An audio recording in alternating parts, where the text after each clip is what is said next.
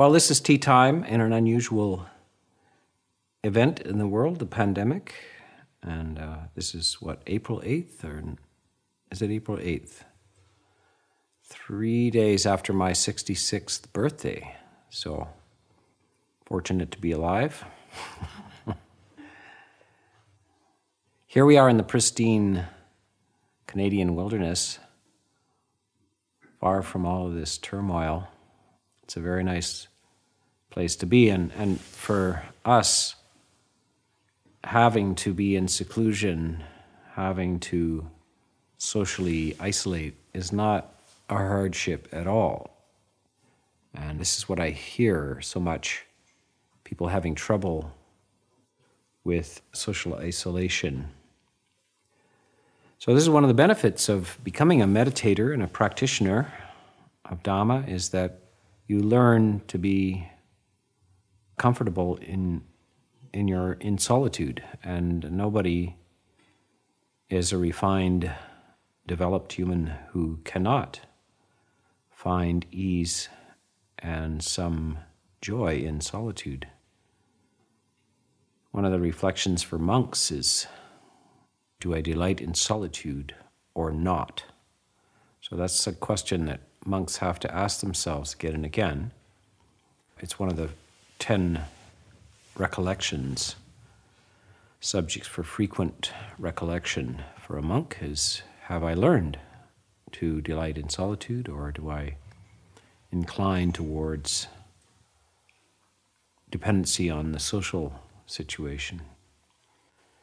Now, humans are social creatures, so it's not something that you're just born with, it's something that you learn along the way as to how to enjoy your own company and you'll see most of the great literature and poetry and philosophers celebrate this, the enjoyment of solitude.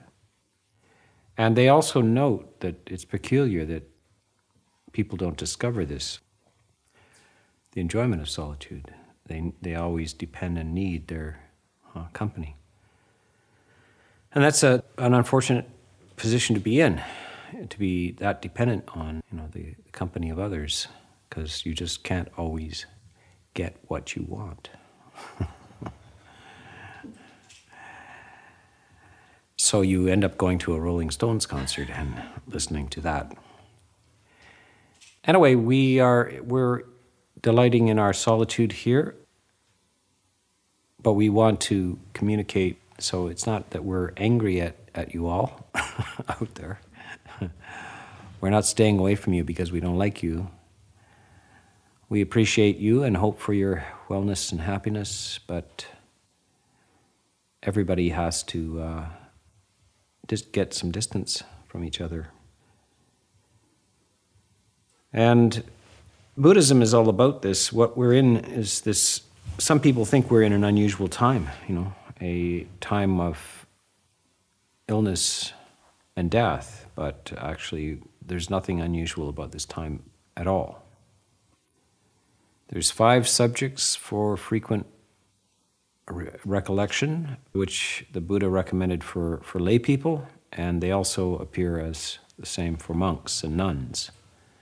And uh, that is to recollect every day, and perhaps more than once every day, maybe four or five times, is that that it is the nature of humans to get ill, to age, to die, and to lose along the way, to lose that which you love. And that is a constant, that's, that's every day, every single moment of every single day. That is a fact of human existence illness, aging, death, loss. And then there's the last of the five, and that is I, my inheritance are my ethical decisions, what I have decided in life, what I have done for good or for ill. Of that, I will be the heir.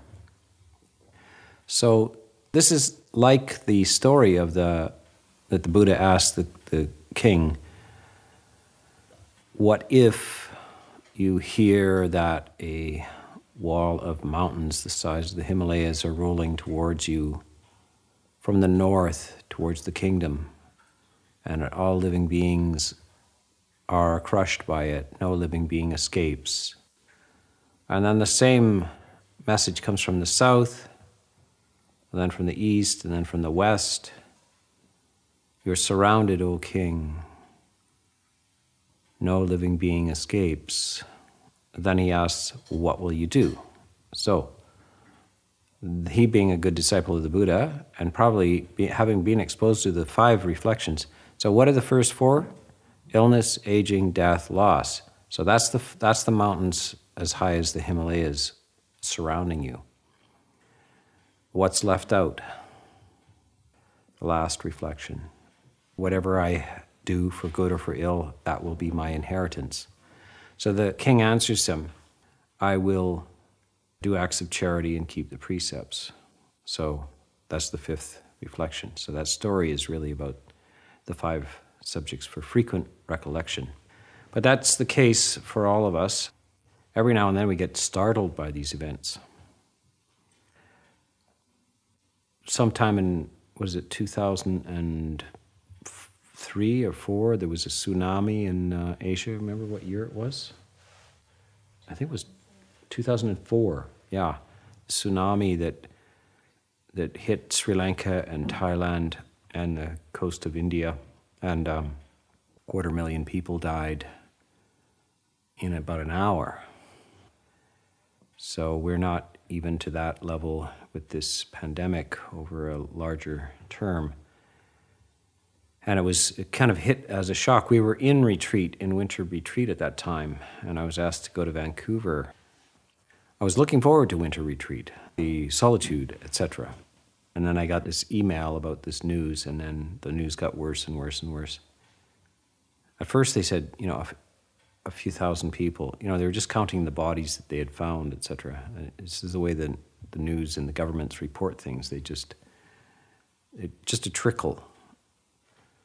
But eventually, you know, it became obvious it was a quarter million people at least so the Thai and uh, Sri Lankans got together in Vancouver and they invited monks to do some uh, blessings, and they invited me down to give a talk about this. And they had some of the survivors there who had been in the tsunami, had been swept away in the tsunami, and had lived. And they they came up on stage and told uh, their various stories, and then I was invited to give a talk on it.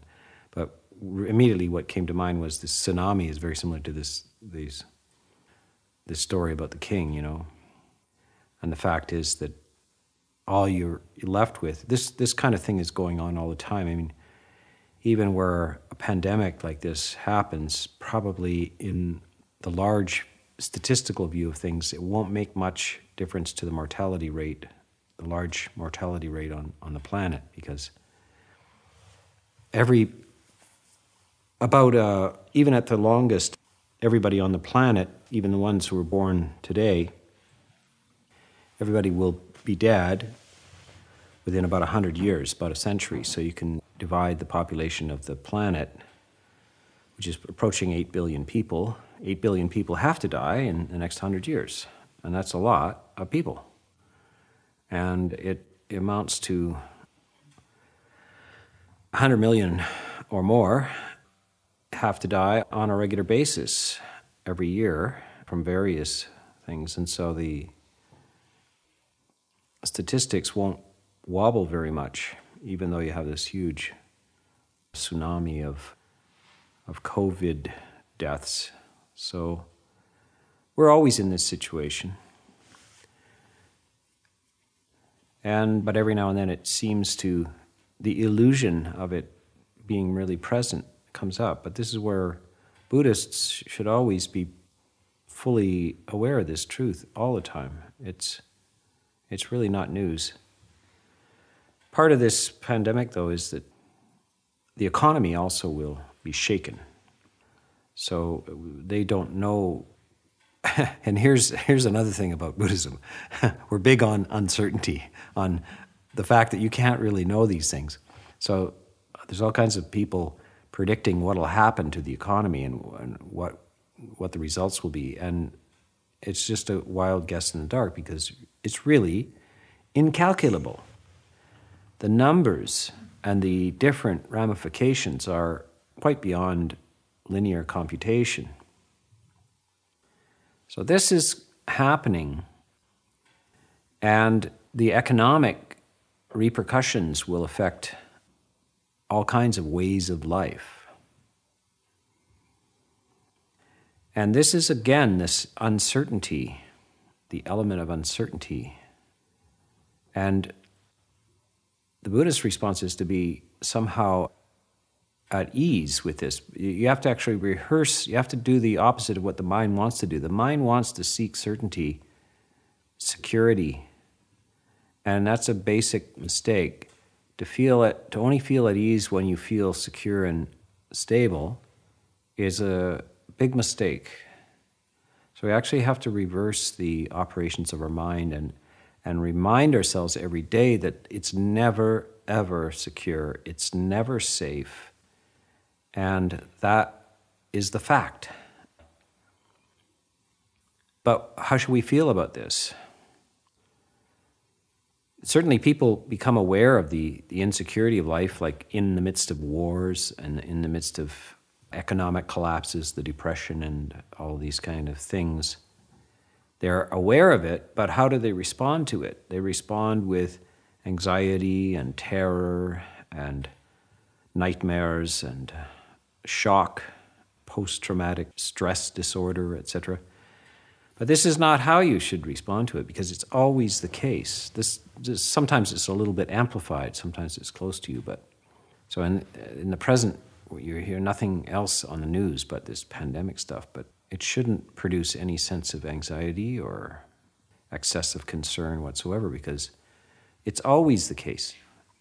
The uncertainty of it, how close death is, is unknown to you. It can be an inch away at any time. There is never a time when it's when life, human life, is safe and secure. So we really want to turn to that and then just exercise that and recall that every single day. And you bring that up at the same time as you're relaxing and you're feeling at ease in the midst of this. In the midst of this absolute insecurity and uncertainty, the proper response is ease and non fear, no fear. Equanimity, loving kindness, compassion, perhaps, but no fear. Those are the wrong emotions to bring to this. There's not a, it's not a timely thing. So there's not a time for fear and a time not for fear. It's always a time not for fear because it's always dangerous. This is an exercise that one has to do every day, and it, it doesn't have to be in absolute stillness or silence. The mind doesn't need to be in stillness. It can be you can be walking around and doing your chores and functioning and interacting with people, but this is the right attitude. And it's, it's slippery. You know, I, I had to work on this myself for many, many years to get your mind to acknowledge this and, and, and respond to it in a different way. So you're, you're not responding emotionally the same way. And it, this is a kind of a repetitive exercise you do. You just repeat the exercise again and again, and you, you fail at it you get caught at times. You you lose it. You you can't remember it, but you need to repeat it again and again. And and the repetition is not in. You're not bringing up fear in the midst of this. Sometimes the idea is that, say, you do this mindfulness exercise about the nature of death, maranasati, mindfulness of death, or mindfulness of a corpse meditation, etc., going on contemplating corpse, your own corpse, your own body. And sometimes people seem to indicate that you're supposed to do this, sort of bring up your fear around this, but that is not the point of the exercise. It's not to bring up your fear around this, it's to contemplate this in serenity. And when fear comes up, you know actually that you're bringing the wrong emotion to this structure. So you abandon, if, if that's the case, then you can let that go, come back to something like loving kindness or the breath, calm the mind, and then go back to like a topic like mindfulness of death. Because we have to reflect on this illness, aging, death, loss. And people respond to each of those in a different way. Some people say, I don't mind dying, I just don't want the pain around it. Or as Woody Allen says, I don't mind dying, I just don't want to be there when it happens, you know. so people have it's and some people are the loss is worse than death, so they will choose death over loss. So you see people the famous jumping out of windows at the Wall Street crash in the Depression, in 1929. The, you know, executives and investors and so forth losing their fortunes and just jumping out of windows, just madness. So they, they were they're more averse to loss than they were to death. You know, everybody's got their thing. Take your choice: illness, aging, death, and loss. which one? Which one bothers you the most? Some people just don't want to uh, die, uh, to want to age. They want to live live hard and leave a beautiful corpse. 27 is an ideal age to, to depart. you still got some uh, beauty in you. you, know, you notice how many of the, the rock stars have left at 27. So um, take your choice. And actually, you know, these are not illness, aging, death, and loss are, are not really intrinsically serious topics. It's the fear that goes with it that's the serious topic. The Buddha is focused on the suffering, the, the psychological dimension of how we respond to this impossible situation. You can't get around this stuff. You only have one reasonable choice, and that is stop being afraid. That's the only reasonable response to this. Because you can't get out of the illness, aging, death, and loss that's not negotiable. you can try to negotiate, you won't, you won't get anywhere with that. Except this ultimate aim, in, which is in Buddhism, is in nibbana. And that is called the deathless. That is the end of suffering, the cessation of suffering, right? Liberation. So that's a good thing to have in mind as a possibility.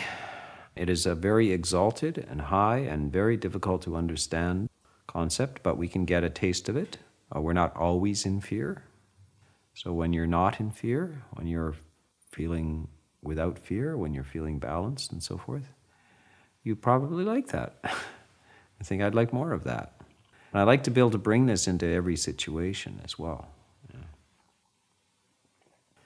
So this is uh, kind of uh, the tea time for this isolation. We were, uh, you know, I just normally we we record Dhamma talks and so forth, and and we haven't put up many of our tea times. There has been some request for recording tea times, so I thought today, since we're devoid of guests we have closed the monastery to guests in order to. By the way, so we're not careless with, with these things like illness. It's not that we are ignoring the health regulations or putting ourselves in the way of harm or anything like this. It's illness, aging, death, and loss will find you. And but the the Buddha is uh, saying, in the meantime, take care. Do be careful. no need to be careless. Show some concern for yourself uh, follow the regulations, so show some concern for others as well. But be fully aware of the imminent and always present possibility of, of these facts of life arriving. So, uh, as in the format, the normal format of tea time, invite any questions. It's too bad we really can't broadcast and just receive questions from anybody out there who happens to be listening. Uh, unfortunately, we're on, we have limited broadband uh, uh, opportunities. Uh, we're on satellite. It's amazing that we can actually put these things up at all on, uh, on our YouTube channel or on our podcasts. But uh, we will. We have a few people here, so if there are any questions, feel free to ask. And if not, that's fine too. Ajahn Sona, Yes. you had some talks a couple of years ago about how the wise see cancer, and I think fr- reframing it in this time frame is a helpful piece, perhaps, to people. And I remember one element that you spoke of was not to think about it and seek the voice of the wise. And cancer is, or other illnesses, often a person may not have it amongst the society, but we're talking about people who are all at home with their kids or out of work or working from home. And how do they not think about it? Or what do you suggest they do when they're in isolation or they're in a, an enclosed environment that's very different and perhaps uncomfortable that they're not used to? Yeah, this is so. What are the psychological strategies? How to deal with these illnesses? And some of these illnesses are, it's well known that they're, they can be terminal. They can lead to death. So there's a lot of strategies out there. You get all these, con- groups, you know, group therapy where you're sharing your grief about these illnesses and so forth. And I, my, I had to really reflect on it. I said, what, how would the Buddha talk about this? It's basically, how would the Buddha feel about this? How, when he is sick, when he's near death, how does he feel about it? He's not really traumatized by it. He's not concerned by it. He, he doesn't think about it. It's not that you're thinking about your particular illness. It's, it's you think there is such a thing as illness, and this is inevitably bound up with having a human body. Now, how should I respond to this fact? Is it wise to respond with anxiety, with fear? Or should I think about it all the time? If I, why do I think about it all the time, etc.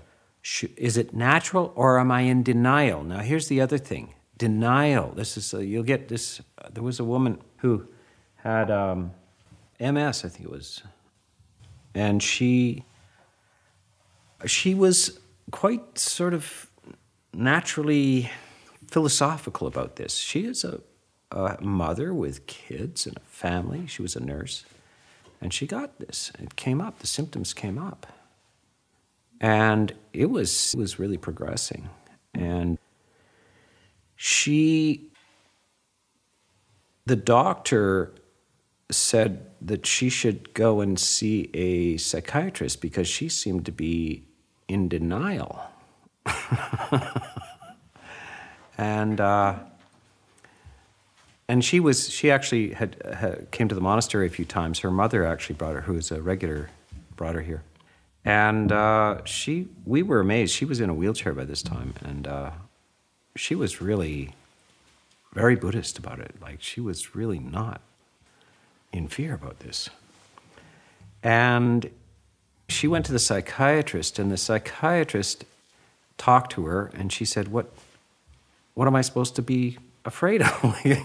you, don't know people die. like I work as a nurse, you know. Like, what do you, what, what do you think I'm in denial of? Should you think I should be sad or something about this or what?" So the psychiatrist actually agreed with her, and he actually phoned the doctor and said, "You know, you're in denial. you keep thinking that." There's something terribly sad and that somebody should be really overcome and have a big problem about this. And she's she's responding in, in a in an enlightened fashion, in a philosophical fashion, in an intelligent fashion, and you're you're saying she's in denial. you're in denial. so uh, yes, all of this grief and stuff, which is expected, it's kind of like saying every you're telling people that they have to be up, terribly upset about all this stuff. And you're implying that there's something wrong with them if they're not. But it's it's not that way. That's a reinforcement, that's a suggestion from the social values around you. You're being told how to feel about this. And you're being told that you're, you're in denial somehow if you don't feel this way. So, this is a problem. And uh, so, the video that we did on how the wise see cancer is so, how, how should you do this if you haven't done a lot of sophisticated uh, meditative exercises about this? When you get told that you've got cancer, when you any of these illnesses, how how should you deal with it? And I, my strategy, a suggestion, strong suggestion is don't think about it. In other words, denial. Why are you bringing up all of this unnecessary emotional suffering? You already have cancer. You already have these illnesses. Don't think about it. If you can't process it without this extra emotional suffering, then try not to think about it. You won't hear that kind of talk from the general public and you won't hear that from people. They'll be always encouraging, how do you feel and how's this and how's that? As if that's going to do anything for you. It's not going to do anything for you. That's just going to make you feel bad, emotionally suffering. It's just, why do it? Why talk about it like that? So, and the other alternative is listen to the voice of the wise. Let somebody, a, a, voice of wisdom that isn't encouraging you to feel this sadness and go into your this and you go into your. Just pull your pull you out of that. I mean, you can have cancer and not know it, and you feel fine.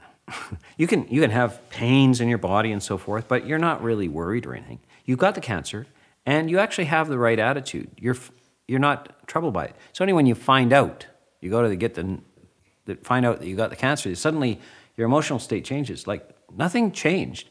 You had the cancer before, and you felt fine. You you were emotionally fine.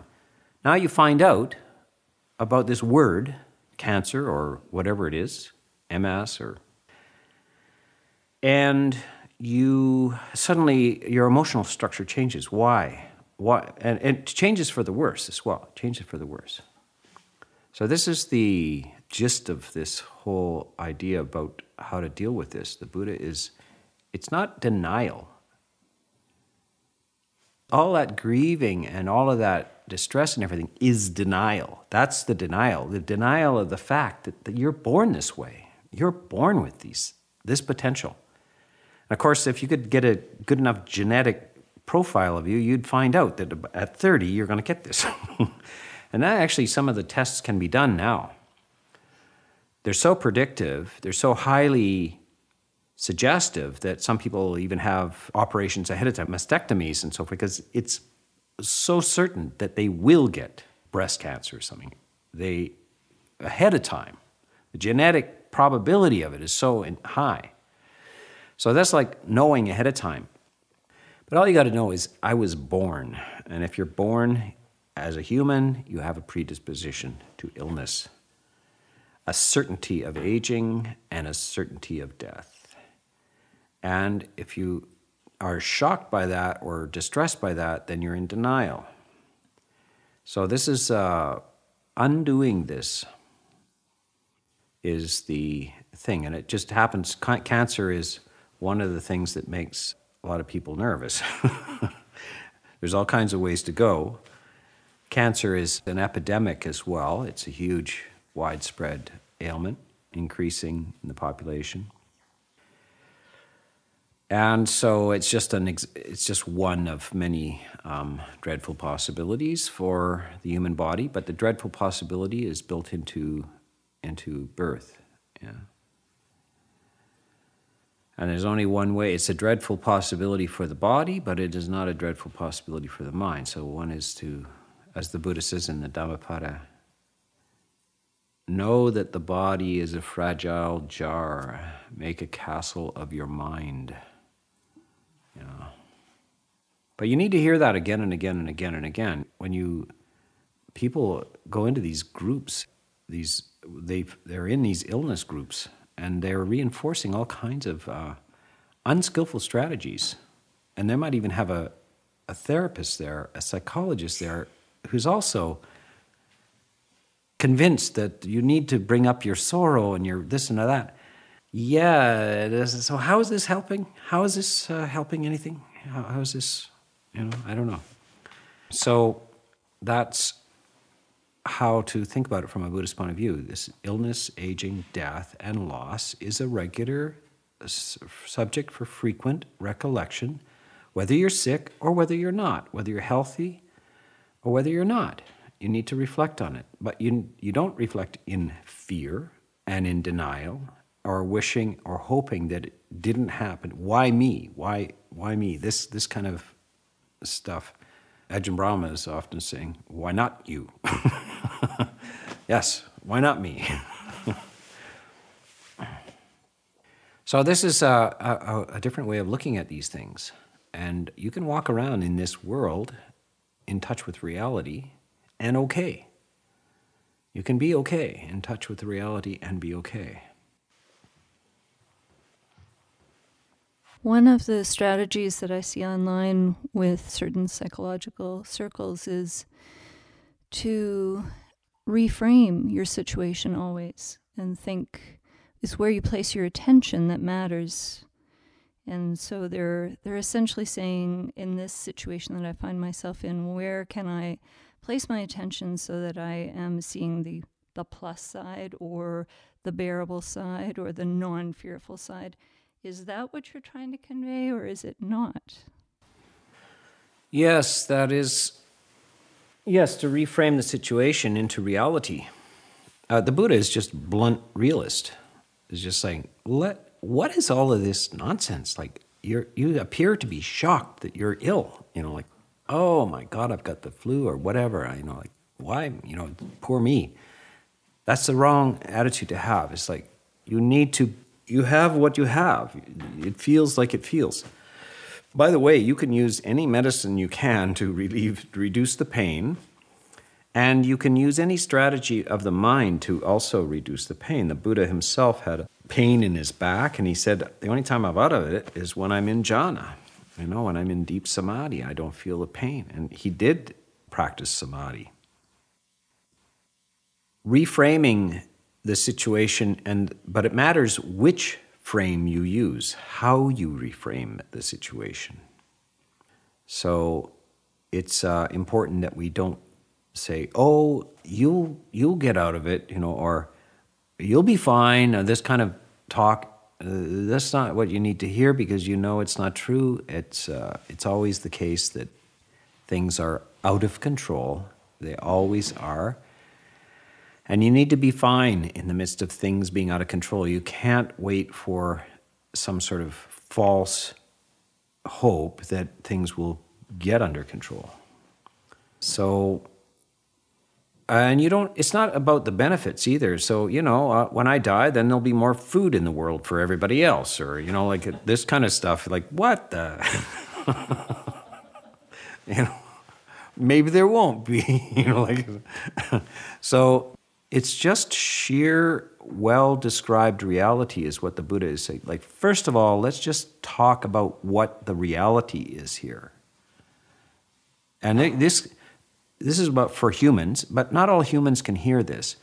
Some humans are not intelligent enough to hear this. Animals cannot hear this. But animals in some ways they don't they're not worried about dying. They're not worried about it they have pain, and etc. But they don't think, I'm going to die. I don't want to die. they don't think that way. they just die. they feel sick. And uh, a lot of people are projecting onto their, their animals, their dogs and their cats and so forth. They're, they're just, oh, but the dog is probably suffering much less than a human. Like, the dog is not thinking, I could die. You know, like, no, he's not thinking that. He's, he's just, I can't get up. That's all. There's no other dimension to it. So, humans have this capacity of imagination. They can project into the future. They're, uh, one of the sayings is uh, they're the only animal that knows they're going to die. They, they, they're aware of their mortality. But that's, that's a problem. That's your advanced, you know, your development of your prefrontal cortex is uh, let you into a different universe than the other animals, but it also makes you aware of your mortality.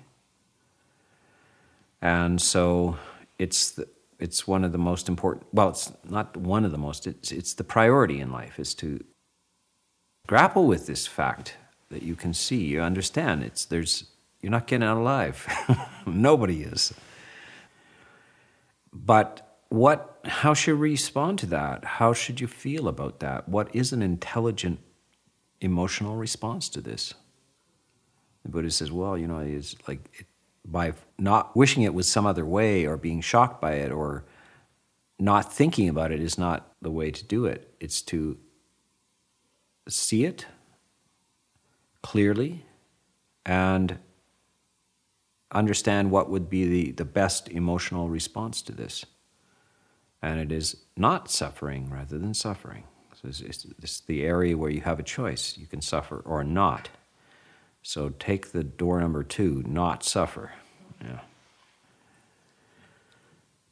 Now, of course, when you go and visit somebody in the hospice, if you're if you're if you decide to become a hospice worker or a hospice visitor, this kind of uh, language is you, you don't want to lay this trip on everybody. They're not ready for it sometimes. On the other hand, they may be open to it. A lot of people who are visiting the hospice are are giving wrong messages. They're sharing in in their grief and etc. Uh, feeling that that's the appropriate thing, but it may not be so. The Buddha is big uh, also on uh, not dwelling on uh, your remorse or your past regrets and so forth, especially as you approach death. At, at any time in life, really, you shouldn't be remorseful, dwelling in remorse. It's a natural thing. The Buddha is not encouraging it. He's saying, he's also saying, don't do things that you will later regret. But having done things that you regret, try to undo the remorse over it, and not dwell on it, because it just is rehearsing the negative events of your life. What should you be rehearsing? Positive events. Looking back and re- revisiting your acts of generosity and kindness. Those should be played out again and again. And especially as you approach death, uh, and uh, the advice for, the, for those who are dying is do not dwell on your failings and negative past. It darkens your consciousness at a time when you really don't need any more darkness. So, uh, to encourage one to stay away from uh, sadness, remorse, fear, all of those things, especially because you're dying. you want to reshape your consciousness in the brightest way possible.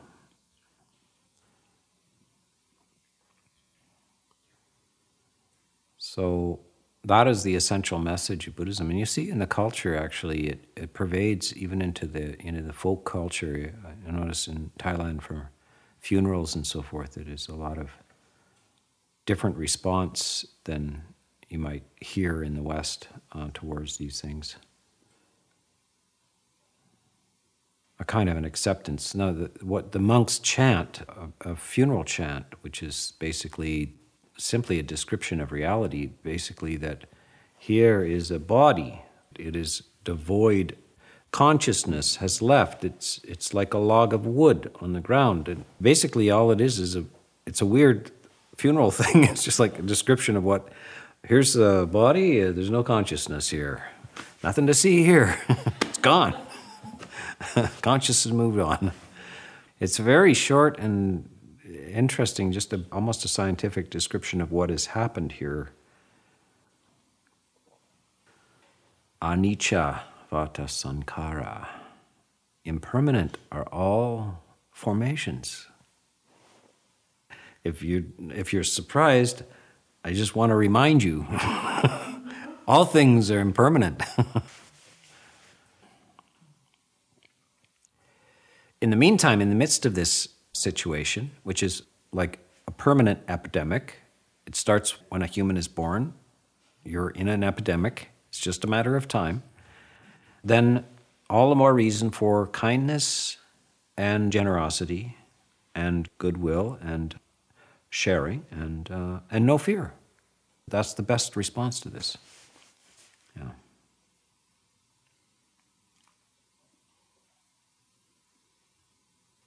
Another question. So you've given us the best response to our current situation. Now I'm going to look forward. And Sister Mon, one time in a past um, tea time, looked at you and said, Is it enchantment or is it disenchantment? is it enchantment or disenchantment? Yes. Well, that's, that's very good. Uh, I'm glad you said that, Sister Mon. Sister Mon is sitting beside me here. This is the miracle of the, the magic theater of audio. It's like radio play where you cannot see the people in the room. Sister Mon is on my left, uh, John Jyoti is on my right, and uh, other uh, residents and stewards of the monastery are sitting in a magic square in the six feet apart. Yes, mostly. and the question was whether this lightness of heart and non fear is enchanting or disenchanting. Enchanting means that the, this is the idea of love of life, like sort of a love of existence, to be enchanted and and not and, and sort of celebrating existence without fear and with loving kindness. And the the ultimate vision of the Buddha is disenchantment, finally, is, is nibbida, or seeing that this is not a place to want to continue on in. So, this is samsara, is, well, actually a state of mind. Samsara is not a place, it's a state, it's a condition of consciousness. And um, the Buddha says, don't misunderstand this as, as some place that you can find a satisfactory condition in, ultimately unsatisfactory. So that we, we need to uh, acknowledge this uh, ultimate illness, aging, death, and loss in any possible or conceivable realm.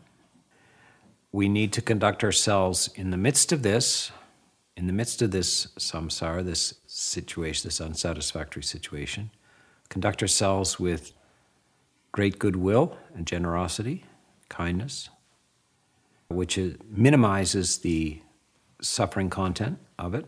At the same time, we have to have the ultimate vision that we need to ultimately free ourselves and, and not return. this is kind of the ultimate stage of maturity is that been there, done that. It always ends in tears.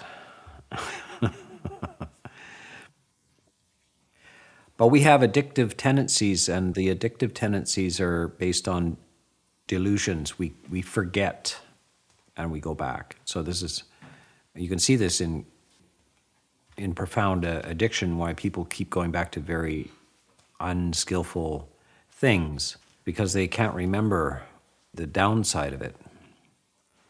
So basically, all of samsara and the tendency to take birth to begin with is a forgetfulness of the downside, the other, the other end of it, which is it ends. And it's a matter of loss. You, you lose in the end. And the, from a Buddhist point of view, is he says in the Dhammapada, even in heaven, it ends in tears. Now, we're from a, uh, a Christian, uh, Judeo Christian society where heaven is often described as an eternal condition of, uh, of bliss or peace or safety or something. But it's, and it can be quite disturbing to the Christian and post Christian mind to come across this idea that heaven is, unfortunately, is not. It's, it's, it's a very long uh, period of time of, of well being, but it's not. It ends as well. This is this is quite disturbing, and um, and people can be very strongly in denial of that. It's it's stuff you, you, you don't want to hear. So, it's uh, it's quite a thing to face, actually. The the truth, the Dhamma, about the intrinsic flaw in existence. It's just the, it's built into into all existence. Is that it's problematic. So this is a very high idea, and uh, those who are listening to this, and uh, maybe they'll be listening to this as never really having heard uh, Dhamma or Buddhism, they, you might be uh, a meditator. Perhaps you've gone to a mindfulness course or a loving kindness course, but you really haven't been exposed to the larger visions of Buddhism, of the Dhamma. So you might find this a little uh, unsettling. However, uh, this is a Buddhist monastery. Now, if I don't talk about these ultimate things here, where do you talk about it? And in the West, uh, Buddhism has arrived as a popular, it, it, seems to be a popular alternative to many of the other uh, religions and philosophies. One reason is it's uh, intrinsically peaceful, uh, there's no violent uh, admonition in it. And also, there's a lot of psychology to it. So you, you get to meditate and you love, who can complain about loving kindness or mindfulness and so forth? But quite often the the larger view of things is is not well known, and so and those who teach these courses uh, of mindfulness and loving kindness know quite well uh, their audience, and uh, they know that the general population is really often not there to hear grand truths. They're actually there for some therapy to get them through the next two weeks, you know, or the next year, or to improve the emotional quality of their life, which it does. But it is a disservice to the Buddha and the Dhamma and the Sangha to not tell people about the larger dimensions of what the Buddha really taught. There are, there's a time and place for it, so it's not something you blurt out everywhere on the street corner or the Buddha was had discretion. You know, he he didn't he looked at the person he was talking to and, and he recognized that certain people are it's not the time and place to talk about big issues here.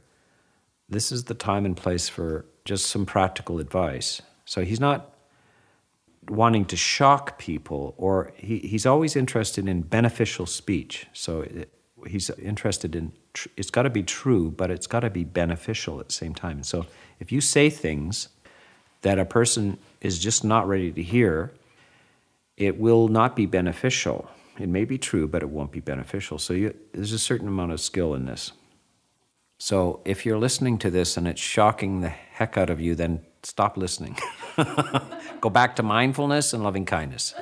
I have a number of videos on this channel that you will be delighted by.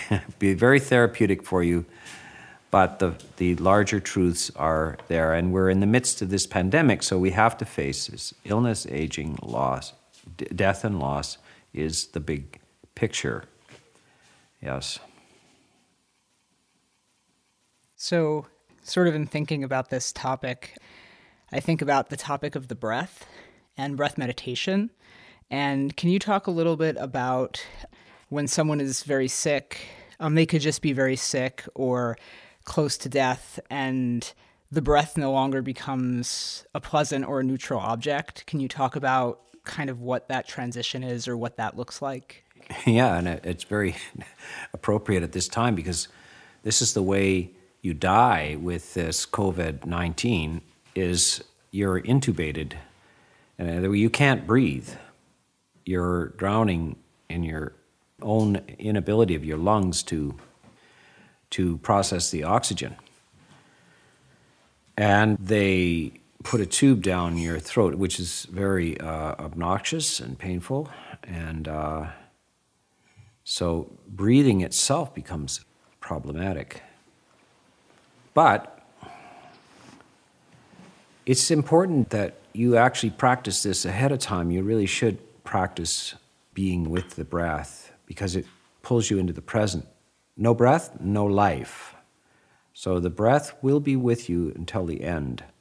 These days, now, uh, how they deal with people in the advanced stages of this is that they intubate them first, put some oxygen in there, but if they're continuing to go downhill, then they they put them into a into a coma, and then you lose consciousness.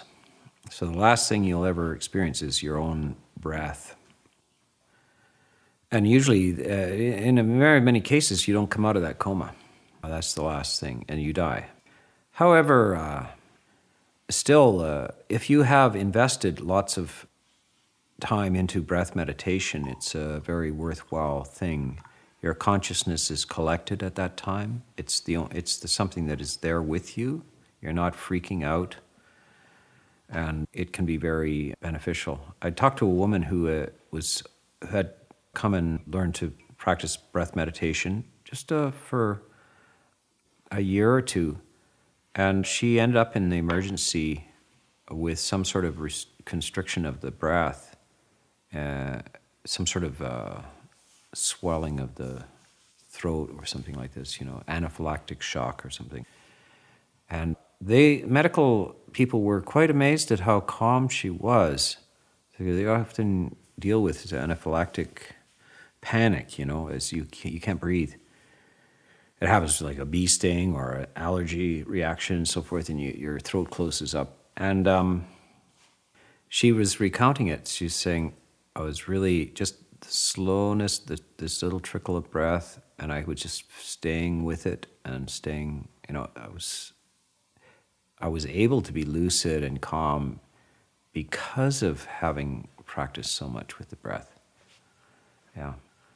You know, in the commentaries as well, they say that one who cultivates the breath meditation can, one of the side effects is you can anticipate your death. That you have an intuition of of the end of, of breathing. You know, you have an intuition about when your death is coming, and that's one of the sort of benefits of uh, breath meditation.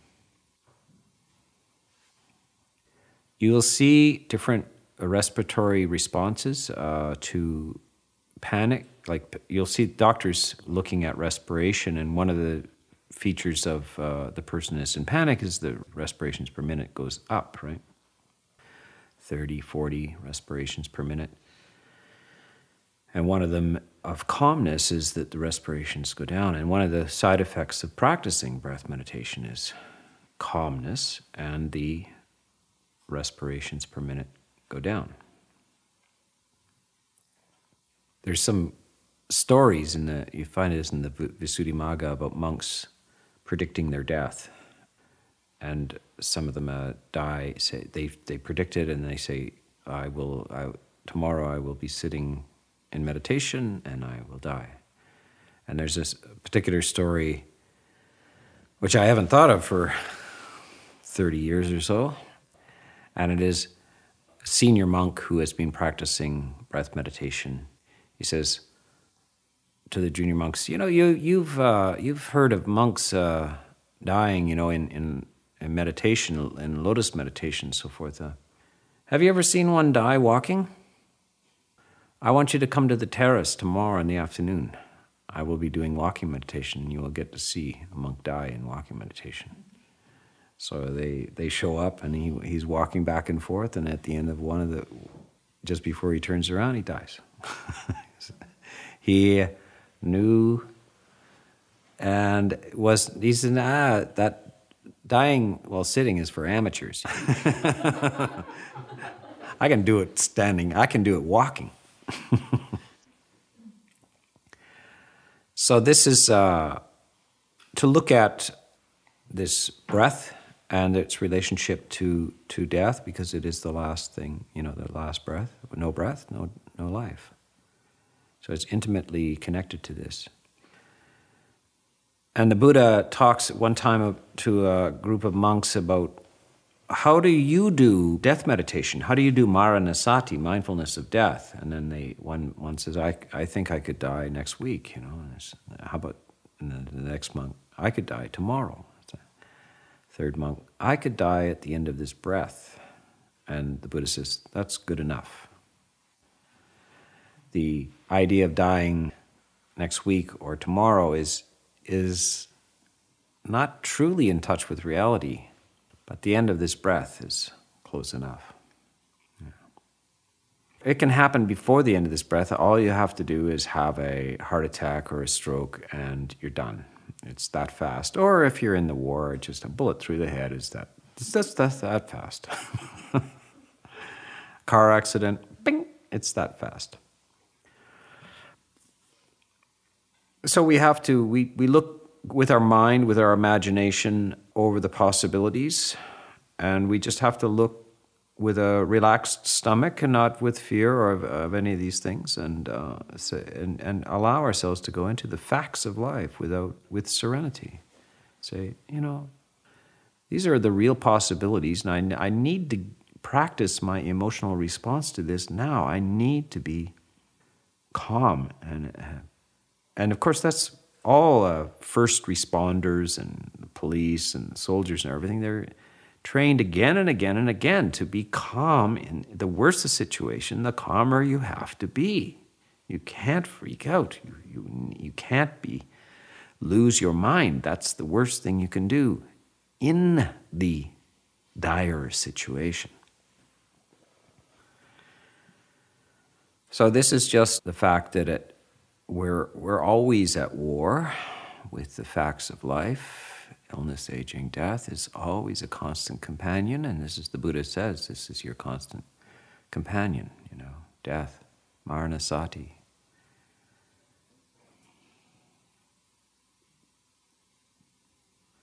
So, uh, this is uh, tea time for today. This is the kind of talks we have uh, sometimes on a regular basis, but I thought it was uh, particularly appropriate this time when we're guests are not able to come to the monastery now, but we are able to get some communication through through media.